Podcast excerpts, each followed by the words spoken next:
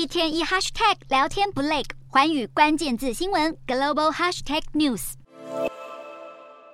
推着病患挤在狭窄的医院走廊，从中国疫情爆发以来，中国医疗量能紧绷早已不是新闻。不过，看似海啸式爆发的疫情，北京当局却一直对实际感染状况不透明。虽然十四日，卫健委的官员通报，从二零二二年的十二月十八日到这个月十二日之间，有将近六万人感染新冠病毒死亡，但实际的状况恐怕超过官方的数据。世界卫生组织就建议，中国应该要检测超额死亡率，好全面了解新冠病毒的影响。不过，就在疫情肆虐之际，北京的疾病防控中心竟然召开了防疫的表彰大会，更传出有北京清华大学的中共党委发文表示，就算中国的疫情多死了五百万人，也还在可以接受的范围，引来大批中国网友的不满。汉学家劳森日前就在《外交家》杂志上刊文，认为这一波疫情的混乱可能会是中国自大跃进以来死亡人数最多的灾难。